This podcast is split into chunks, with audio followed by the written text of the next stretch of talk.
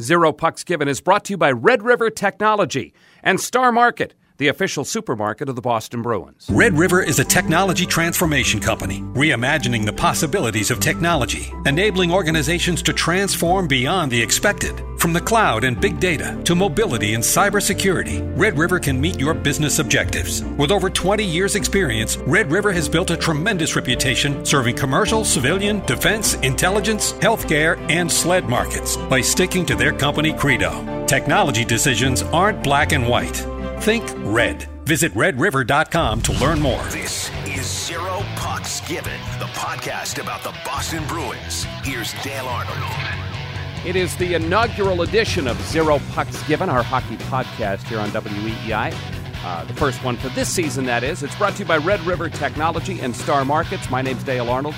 Joining me right now is uh, the guy who covers hockey for WEEI.com and also the co author of a pretty nifty book that just came out in the last couple of days.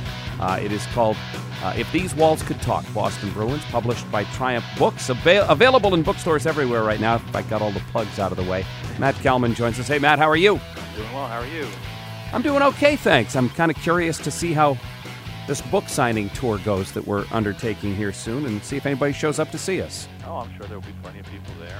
And, uh, tell just from social media that people are pretty excited about it.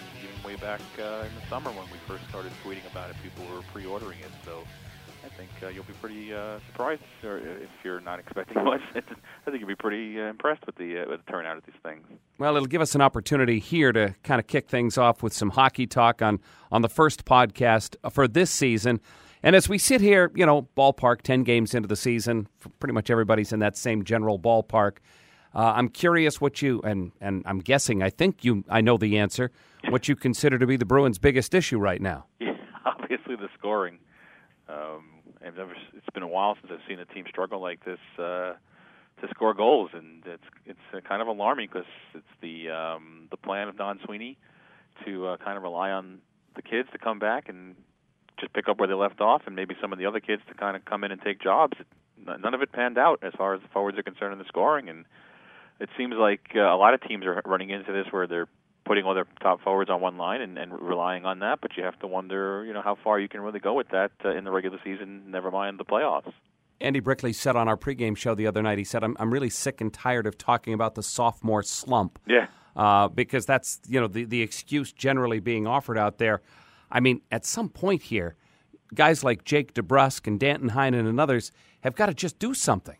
exactly, and you know, it's kind of a weird world we live in because you know, back when say a Milan Lucic was a kid their age struggling, he would go out and just play a game where he would just hit people, and that would get him into the flow of things, and he would grind it out and uh, get to the net. But I don't think uh, there's not too many players that can play that way anymore, and it's more. This is so much about creating offense and and and making plays, and uh, it's obviously harder to break out of slumps that way. And you know, maybe someone like DeBrusk, though, maybe he could go out there and just try to play a, a strong defense, the strongest defensive game he can, and try to turn that into offense and not press so much. But I think I think all these kids are pressing right now. I think it also doesn't help that there's not that much competition because. Uh, you know, Ryan Donato gets sent down, but uh, no one really comes up to uh, to take his place. You know, Backes came back in the lineup from being injured, and there's not anyone at uh, Providence really banging down the door right now. And let's be honest, uh, Ryan Donato isn't the only guy who could probably benefit from a Sure. stint in Providence. Uh, but unfortunately, whether it's Bjork or Heinen or, or, or whoever, DeBrusk, you can't afford to send everybody down. Right, exactly. And I think uh, you know people who like to use the Providence Bruins kind of like the backup quarterback syndrome to say, oh, this guy must be better, this guy must be better, but. Uh, you know, Peter Cehlarik has had uh, hasn't been great, and he had a few injuries here or there. You know, um, J- JFK went overseas a little bit. He was away from the team. Hasn't been exactly tearing it up the way you'd like to see him in the American League do that. Um, there's just not that many options right now. I mean, that's probably why Bjork started the year with this team after he didn't uh, play in the preseason. All of a sudden, this this second year player with 30 games under his belt was able to just make the NHL roster without really doing much in training camp because it's it's been a lot of uh, jobs won by default here and. Uh, they've obviously miscalculated on uh, when guys were ready to step in, and they, they're kind of paying for it now with the fact that they didn't solidify uh, this forward group uh, in the off season. All right, let's play Bruce Cassidy for a minute. Uh, you know, we're talking about, well, in my mind, the second best line in the NHL. I think that group in Colorado is pretty good, Yeah. but the second best line in the NHL with Marchand, Bergeron, Pastrnak. Would you break them up? you know, it's it's really tough to do, obviously, and he's not. He doesn't seem apt to do it. But I mean, how long do you wait before you at least just give it a little bit of a try? You know, you know, if you don't want to just do the Pastrnak, you know, to the second line thing, you you could really get kind of crazy just to loosen everybody up and, and break up Marchand and Bergeron. I wouldn't say that it was the worst thing in the world. I mean, we saw it over the years. Um, guys, you know, they did break those up. You know, with Lucic and Krejci was a pair for so long, they would break those guys up sometimes just to give everybody a different look and just kind of have it kind of resonate throughout the whole lineup. But you know, how long can you go with just uh, just the one line scoring for you, and how long can you wait? Like Bruce Cassidy says he's doing to, for these guys to come through, and um, I mean, maybe the schedule kind of helps you do that. I'm not sure that Vancouver, beyond uh, their top pair, would really have anyone to shut anybody down. So maybe you- you're hoping that the second, third, and fourth lines kind of break through against some weaker D's. But uh, the schedule gets tougher from there, and you just teams when teams are able to just focus on that one line so much, it's just not uh, it's not conducive. It's just a carryover from the playoffs we saw with Tampa Bay. I don't have a lot of criticisms of Bruce Cassidy and the job that he's done here, but if I had one, it might be that, that he's a he, he's a bit impatient uh, on the couple of occasions where Yeah. he has broken them up. I don't think he's given it enough time. I would Right. I would stick Anders Bjork, for lack of a better term, or Jake DeBrusk, whoever it is, with Marchand and Bergeron, and I would put David Pastrnak down with David Krejci, and I would leave it alone for a week. Don't touch it. Don't be tempted a period and a half into it. Okay, I got to put them back together again. Do it on the power play all you want, but on regular shifts, I'd, I'd do it and I'd leave it alone for a week. Yeah, absolutely, and um, you can you can go beyond that. You can just keep rotating guys with that Bergeron and Marshall until somebody steals it. We saw it the one game. Uh, he did that where Nordstrom and Wagner and I think maybe Bjork even got a little sniff of that, and you just just break up the monotony here. I mean, right now it's just rolling four lines. You know, the guys go over the boards, they go through the motions. I mean, you know, the other night we saw some flashes of of life from the those bottom two lines, and so that was maybe a good sign. But um, there's just so much you can take uh, these you know these consolation prizes or these you know participation trophies. At some point, you got to put some production on the board, and um, if if they're not going to do it, then maybe you have to get really creative. I mean, I really like the way Nordstrom's played. Um, not the But answer long but he's term a third or a fourth line but guy, right? yeah, but just a guy that seems he can plug in anywhere, and it's not the worst thing in the world if you just start using him more as a uh, a versatile guy that can play on all four lines. And if you have to put him out there more, put him out there more. I mean, I, I, I like David Backes personally. I, I like what he brings to the table. I, I like his leadership, Yep. but I don't see much of a game left. Yeah, it's it's really sad to watch right now, and um, they seem to think that he's going to turn it around. And I just don't see how that happens when you're his age. That it's going to suddenly you're suddenly going to be able to do it. And I think he, he he definitely not only doesn't have much game left, he's kind of holding them back. And I think the worst position for him right now is being on that second power play because he's all about net front presence and tips, and you see that sometimes. But you have to be able to do more than that. And you see more and more goals on the power play scored off the rush, and there's no rush in his game. So I don't know what uh, what the solution is here. Obviously, they're too uh, they're on the hook for a lot of money here, and they have to stick with it as much as they can. But I don't know exactly. Even if he's at his at his best at this stage of his career, is that good enough to to play the role that they need him to play? I don't think it is. Let's talk injuries for a minute. Um, the the the, li- the less I hear about Charlie McAvoy, the more nervous I get.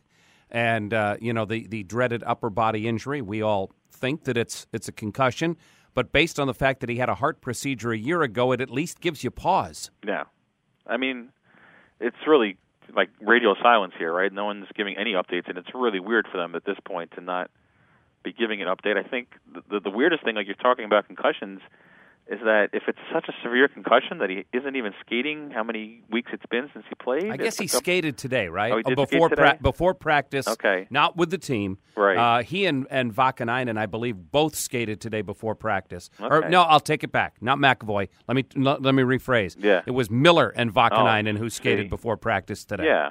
So the thing I'm wondering about is, you know, obviously when it's a it's a really severe concussion, the guy's not usually out in public, and and Charlie's been at every game in the press box. He went out and did some community events. You don't usually see a concussed guy who's so far from coming back out and about, and um, so that makes me leads me to believe it's either like you're saying something about the heart issue or maybe something else, a shoulder type thing or something. But it's it's kind of weird when you can't pinpoint where it happened and they can't seem to clear up anything. And it's maybe the only time I've seen in three years of Butch Cassidy, I've seen him become kind of curt about a question every time he's asked about Charlie McAvoy. He just kind of gives a grunts an answer of like no no update or something like that. And usually you can't stop him from talking. So.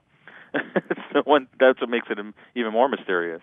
I mean, Kevan Miller's easy. He blocks a shot with his Right. hand. He's got a cast on his hand. We know exactly what we're dealing with. That's easy. Yeah. Uh, you know these these other ones, and Backes had it for a while after he took the shot on the chin, and McAvoy, whatever it is now, Vaakanainen, uh, we're fairly certain. You know, we saw the Borowiecki Yeah. hit. We know what happened to him Right. but these things become mysterious and, and I, I think at times the Bruins try to become patriots light with how they Right. handle this stuff. And and I'm not sure they do their players much of a favor sometimes. Yeah, and you wonder too, like what what this means for Don Sweeney. If this is a long term thing, do you have to go out and find some defense help? I mean, or are they expecting him to be back sometime soon? Usually, when it's so long term, uh, they're a little more transparent about it, and this just keeps lingering on, and you don't know exactly where they stand. I will say that uh, defense on this team has not been the issue that I would have expected when you consider that, you know, a couple of, well, two of their six defensemen are out right now. When Krug was out, you had three of the six who were out. All things considered, they've probably piecemealed this together about as well as could be expected.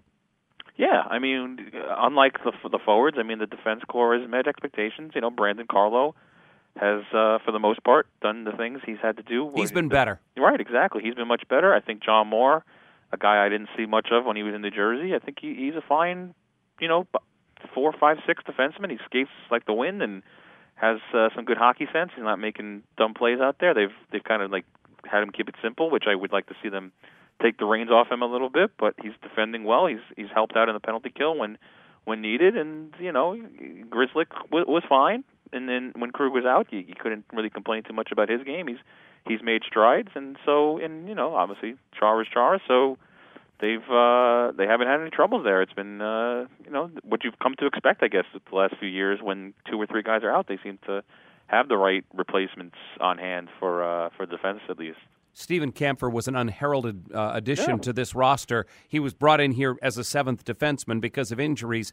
He's had to play, and I got to admit, he's been a pleasant surprise for me. Yeah, I think uh, yeah, he another one. He keeps it simple now. I mean, when we when he was here the first time, he was trying to be the offensive defenseman that he was uh, kind of lauded out as out of college, and uh, he's obviously at this age and this time in the career, he knows his job and he knows how to handle not being in the lineup, and that's one thing that they've gotten right. Also, they haven't always done so well on the seventh defenseman. I mean, Paul Postma was kind of a disaster last year, and we've seen some other guys over the years struggle with that role. So um, they obviously did some good scouting on that to know that uh, how his game has evolved since the first time he was here. And if uh, if you need him in a pinch, it's great, and but you don't really want to see him for too much longer. That's for sure.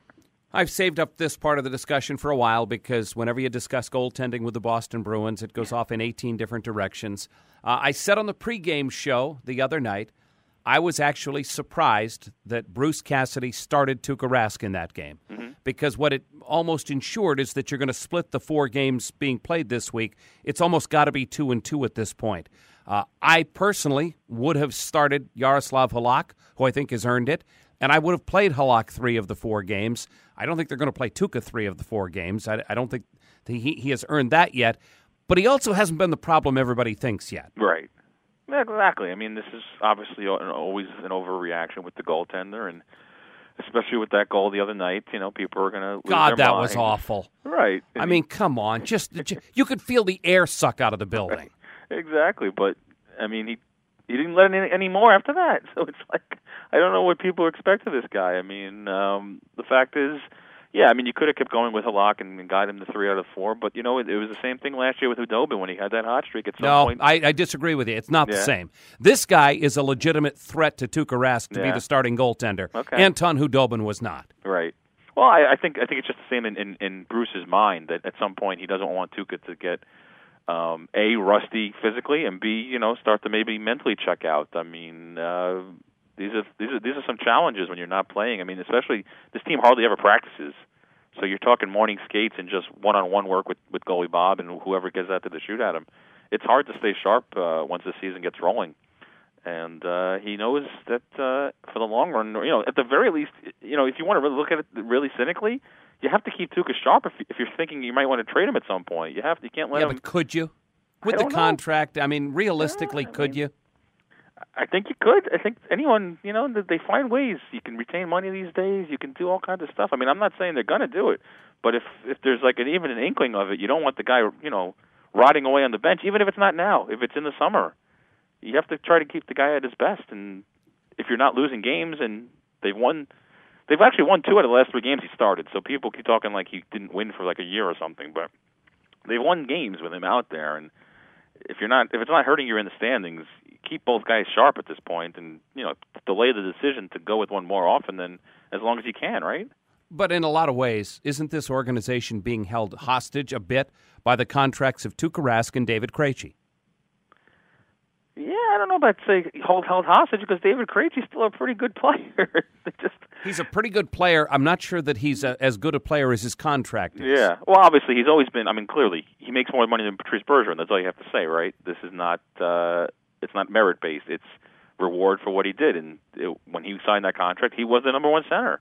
He was the one that carried them through the playoffs, right? So, um, I'm, I don't try to base it too much on his money. I would just say that you know if, if this organization had bet properly on what uh, what they had as far as wings and, and support for him offensively, and if or if they had gone out and, and, and done something in free agency, you might be seeing the production of David Krejci that might at least you know kind of make it a little less of a burden to have that that money on the books. I mean, you know, I'm still not in this camp where to say the Rick Nash thing was a failure. Rick Nash got hurt, and that was what screwed it up. And I think we saw like at least two or three games there where we're starting to show signs that Krejci Nash was going to be a force if they could have kept Rick Nash healthy. And I think they didn't replace that player, and these kids just don't seem to be up to it right now.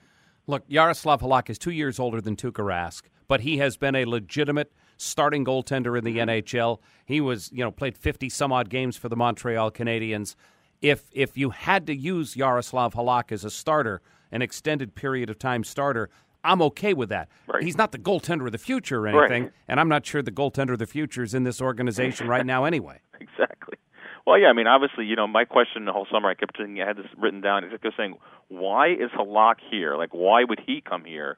And obviously, they made him some promises about, you know, if you do play, uh, outplay Tuukka, you will play, and that's been great, and I think that's going to happen at, some point this season. But, uh, you know, like you said, yeah, I mean, Tuukka's still two years younger than him, and you might need Tuukka again. I mean, you know, it wasn't too long ago that when when uh, he was a starter and, and Tim Thomas took the job from him, and you stuck with with Tuukka beyond, beyond that because you knew that uh, the age thing was going to catch up and whatever. Obviously, it wasn't age with Timmy. We know what happened there, but um, you have to plan out with them when you don't have someone as an heir apparent. You just got to keep the depth, and that's why they're paying what they're paying for two goaltenders. I think it's second or third most in the league as far as expenditures on one position, and that's what happens when you don't uh, draft or trade for your next, you know, your goalie of the future. Like you said, I don't, I don't think he is really in this organization.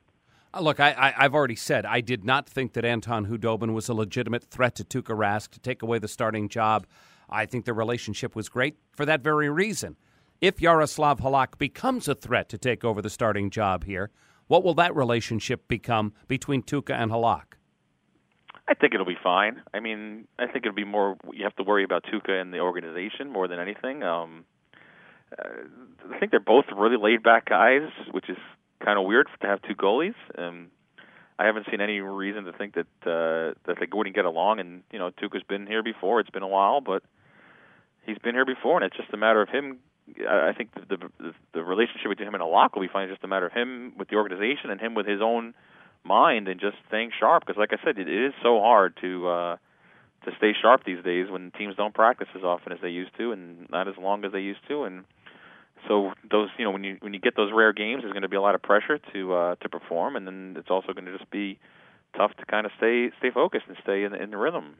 Here's the problem I have with the way the Bruins are playing right now. If I set aside Halak, I have a hard time saying, boy, I've been really pleasantly surprised by X. Yeah, obviously. I mean, you know, it's all relative. Like I mentioned, Nordstrom. I think he's been a lot better all-around player and, and more than just a grinder that I thought he was when he came here. But yeah, I mean, that's never it's never exciting when a, when a fourth liner looks like a good third liner or something. So or a second too, liner. Yeah, exactly. But uh, yeah, I mean, clearly, you know, I mean, just the fact that uh, that top line keeps clicking, that is that is still pretty impressive. That they just don't seem to ever miss a beat. I mean, it's the only line I've ever covered here that uh, when they get on the ice, you always anticipate there's going to be a goal. I mean, as we sit here recording this right now, Pastrnak is leading the National Hockey League Yep. with 12 goals. Uh, I mean, this guy is a legitimate, honest to God, 50 goal threat in this league. He is. And uh, you know, Patrice as, as long as those guys keep scoring on his wings, Patrice is a threat to actually win the, the scoring title cuz uh he just keeps getting better and better himself and uh it's just kind of crazy. That, that that one really baffles me the Bergeron thing. I mean, it wasn't that long ago he was a checking center and he gets into his early 30s and becomes a, a superstar scorer. So But you, the analytics don't tell you much. you see it. I mean, you're at practice and see it. I, I'm not sure anybody works on his shot harder than Bergeron Right. does. That's true. I mean, that's the amazing thing is that uh, he's never. I guess it's, it's you know these superstar players they always do it right. They go they go off and they come back with something new every year, or they keep working on things that are their strengths. They don't just work on their weaknesses, and he's the perfect example. And you just wish that a lot of these kids would uh, would take that lead. I mean, they always talk. There's a lot of lip service paid to. Oh, you know, I got to work on this in the summer. I got to work on that in the summer, and they come back and they look at the same guys, but he always works on his everything. He works on everything, and he always gives 100% in the games and in the practices, and puts in the work. And you never have to worry about the intensity issue, right? It's amazing that some of these guys coast, and some guys play the way he plays. Let's touch on a couple of things around the league before we wrap things up here. Uh, first, the bleep show that continues on in Ottawa gets added to by an idiotic Uber driver. I had a bigger problem with the Uber driver than I Yeah. had with the players. Absolutely. Who amongst us hasn't talked crap about their boss when you were amongst your fellow coworkers? Uh, now, unfortunately, Matt Duchene and those guys look like morons for having done it. And Ottawa, in its inimitable fashion, screws that up by making them unavailable to speak. God. And oh no, no, no, Mark Borowiecki, Mark's uh, Matt Borowiecki and Stone are going to talk. Nobody else. I mean, they screw up everything they touch. This one, though, I'm going to take some of the blame off them. Yeah. Oh, for the players, you mean? Yes. Oh, yeah, absolutely. I have no blame for the players. You know what? I, was going to write this. I didn't get a chance to write about it. To me, it just shows that they actually care. And this is a team that's supposed to be tanking, and they've been playing pretty well. And it just shows that they actually care. And I think the, the management should take a cue from them because the players actually care. So maybe management should try to care. I mean, here you had the Karlsson trade right before the season. It kind of deflates the team. Everyone's counting them out, and they've been playing hard. And I think last night it actually kind of kind of solidified them as a team again because they went out and, and slaughtered New Jersey uh, after all this controversy. They weren't distracted, so I don't blame them. It's all about the Uber driver and all these people recording and filming everything that everyone does, and it's kind of it's in a in a world in a worldwide view, it's kind of scary that this stuff is going on. But uh, yeah, definitely definitely not the best way of handling it PR wise, like you said. Have the guys face the music and And get it over move with. on. But Yeah, get it over with. yeah, they don't seem to know that too well uh, up there. I mean, I know that uh, after they had their issue with the assistant GM last year, and they had other issues leading up to the draft, that the general manager wasn't available. The whole speak for like two weeks. cyberbullying thing that, that went on up there. and- Exactly. They didn't acknowledge. They don't acknowledge anything. So maybe they should uh, get take some PR lessons, take some media relations lessons, because they have they've struggled with that for sure. Over a six year span, uh, the LA Kings and the Chicago Blackhawks combined for five Stanley Cup championships. Over the course of the last seven days, both have fired their head coaches, John Stevens in LA and obviously Joel Quenneville in, in Chicago, who will be unemployed as long as he wants to be unemployed, by the way. Uh, but I just wonder everybody knew what was going on from a salary cap perspective with both these organizations. How can anybody be shocked that they've had to blow it up and start over? Yeah, exactly. It's a typical. Both cases, a typical case of the general manager figuring he can't fire the players and he can't fire himself, so he's going to take out the coach. I mean, you know, the LA thing. We everyone knew they were an aging team. They were trying to catch some some lightning in a bottle by adding Kovalchuk to that group, and it didn't work. And you know, the goaltender got hurt too, so you don't know what's going on there. And then the Chicago thing just really baffles me because they were playing above expectations, and the veteran players there are still, you know, the core is still there, and they've been playing well. And some of these kids that are plugging in are playing pretty good. And I just don't know how you sell that if you're not going to go into a full rebuild and start putting Toews and Kane and Seabrook on the on the on the uh, trade block. And how do you sell a new coach to those guys after all these years and after you've been playing pretty well? I mean, it doesn't uh, seems smells kind of dysfunctional considering the reputation they have for being a, a top-notch organization. But that doesn't uh, seem to sit right. I think it might be the only coach in the world, or at least in the National Hockey League, that the fans love him too. You know, it's not one of these things where they're always complaining about the coach. I mean, even the best coaches get it, but he doesn't seem to have much criticism either. If he wants to coach again this year, and I wouldn't blame him, he gets paid through next year too at like six million a year. But if he wants to coach again this year, I got a feeling he'll be the Mike Yeo replacement in St. Yeah. Louis. That's like so obvious. It almost has to happen, right? Everyone thought that as soon as he got fired. I mean, that's the perfect situation. That team's underachieving, and uh, he's been there before. He knows how to he knows how to handle that organization, and uh, that team's clearly underachieving. And it's the same division. But the only thing I think I think the only issue they're running into right now is they'll have to figure out a way to get Chicago to let him take him because I think he, he's still under contract, and I don't think they're allowed to uh, just get him without permission. Here in Boston, I think we lead the National Hockey League in bitching about officiating. Good. Uh, from from the days of Harry Sinden pounding on the door of the supervisor of officials' office upstairs to to now. But boy, it seems like the Bruins have had a string of horrific calls against them here over the last week or so. Yeah, I think um, I would I would agree with that, and I would say that the little bit I've had an opportunity to watch some of the other games, there's some pretty bad calls in those games too. So I wouldn't necessarily single out the Bruins, but the ones that the Bruins have had obviously have been glaring. I mean, uh, start with the Marchand thing and go on to some of these tripping calls and cross checks that where Zdeno Chara taps a guy and he's a cross check. I mean, yeah, there's definitely been some bad ones, and you don't know exactly what's going on in the officials' heads that they seem to be overreacting to things. You don't know what the edict is from the league that maybe they're trying to crack down on something, but we haven't really seen what the something is because Look, they're the- just calling anything. Dan O'Halloran is a terrific official, has worked a lot of Stanley Cup final series. He disallows a goal the other night, uh, and, and even he's, you could read his lips clearly when he's talking to Anton Khudobin and says, My bad. Yeah. Okay, it's your bad, but how the hell do you blow the whistle there? Right. It's unbelievable. I mean, uh, there's just a lot of mistakes going on. You wonder, you know, the, the game keeps keep getting faster and faster, and you just wonder if these guys can keep up with it because it seems like every year it gets worse. Yeah, let's do something dumb like add a fifth official on the ice or something, right? Or maybe just expand replay or something. I don't know. They got to do something about Or it at let or let the two linesmen call penalties. Yeah. Although then we'll get even dumber calls. Probably it's probably not a good plan. Uh, on Friday, the uh, the Bruins will unveil their their Winter Classic sweaters. They've already been leaked. Uh, I've already seen them online. You've probably already seen them online. Uh, I, I like the idea of going old school on the Winter Classic uniforms. Uh, I like the Winter Classic. The NHL, in its unending wisdom, always screws these things up by playing too many things. Oh, the Winter Classic's a great idea. Let's play like six of them. Right. uh, I, I love the fact that it's it's Bruins and Blackhawks at Notre Dame. Everything's great, but they'll find a way to screw this up. I suppose I actually haven't seen the, the sweaters yet. I want to be surprised on Friday. Yeah, I've seen it, uh, uh, and I forget the name of the website that leaked them out Yeah. actually a couple of months ago. Uh, look, it's nice. It's cool looking. It's great. Yeah. At least it's not brown like the other one was. Oh, you didn't like the brown? The I brown was cool. I hated classic. the brown. Looked like a big pile of poop out there. No, the brown was a bad idea.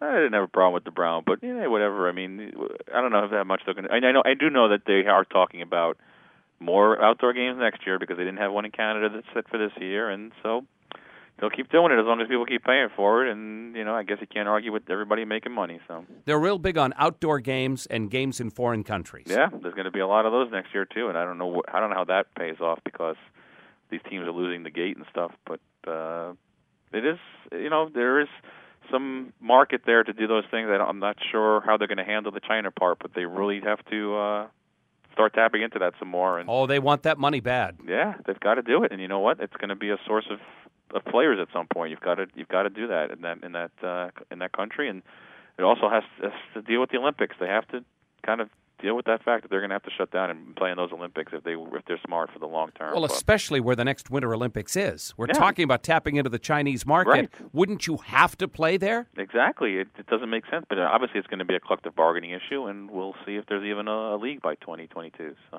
Well, there will be a league. The question is whether Gary, whether Gary Bettman will shut it down yet again. exactly. That seems to be his go-to move. Shut it down. That gets into the Hall of Fame. Shut the league down again. Yeah. Well, when he gives his Hall of Fame acceptance speech next week, and maybe they'll shut his speech down. Ooh, that would be such a good move if they did that. uh, Matt Kalman, who covers the Bruins for WEEI.com, also the co-author of uh, of my new book, "If These Walls Could Talk." Boston Bruins. Uh, you know, we set about trying to tell people. Bruins fans know a lot about the team, most of the things about the team. We tried to find stuff they didn't know, and I think we found some things. Absolutely. I mean, there's no uh, way there's no way anyone knows a lot of these stories because they were in your head. they Well- needed a book to come out, so I had to talk to some people to get them out of my head too. Shawn Thornton might be the, the star of my book. right, exactly, absolutely. And I think uh, between Shawn and, and Ray Bourque and, and Bobby Orr, I think uh, we've uh, tapped on some things that were never published or even spoken of before, and uh, I think people are pretty excited to read them. Zero Pucks Given is brought to you by Red River Technology and Star Markets. Matt Kalman's been my guest on this uh, first edition for this season. I will see you on the book signing circuit and at the rink, but I appreciate you take, taking the time today. Oh, it was great. Thanks a lot. Thanks, Matt. Bye bye. Now, with the MLB app, you can get baseball your way. Pick your favorite team, your favorite players, and get customized highlights, stories, and breaking news right on your home feed. Follow the action with Game Day, where 3D replays add another dimension. Plus, notifications can keep you connected to every pitch, every hit, every game. The MLB app. Baseball, your way. Download it now for free from the App Store or Google Play. Blackout and other restrictions apply. Major League Baseball trademarks used with permission.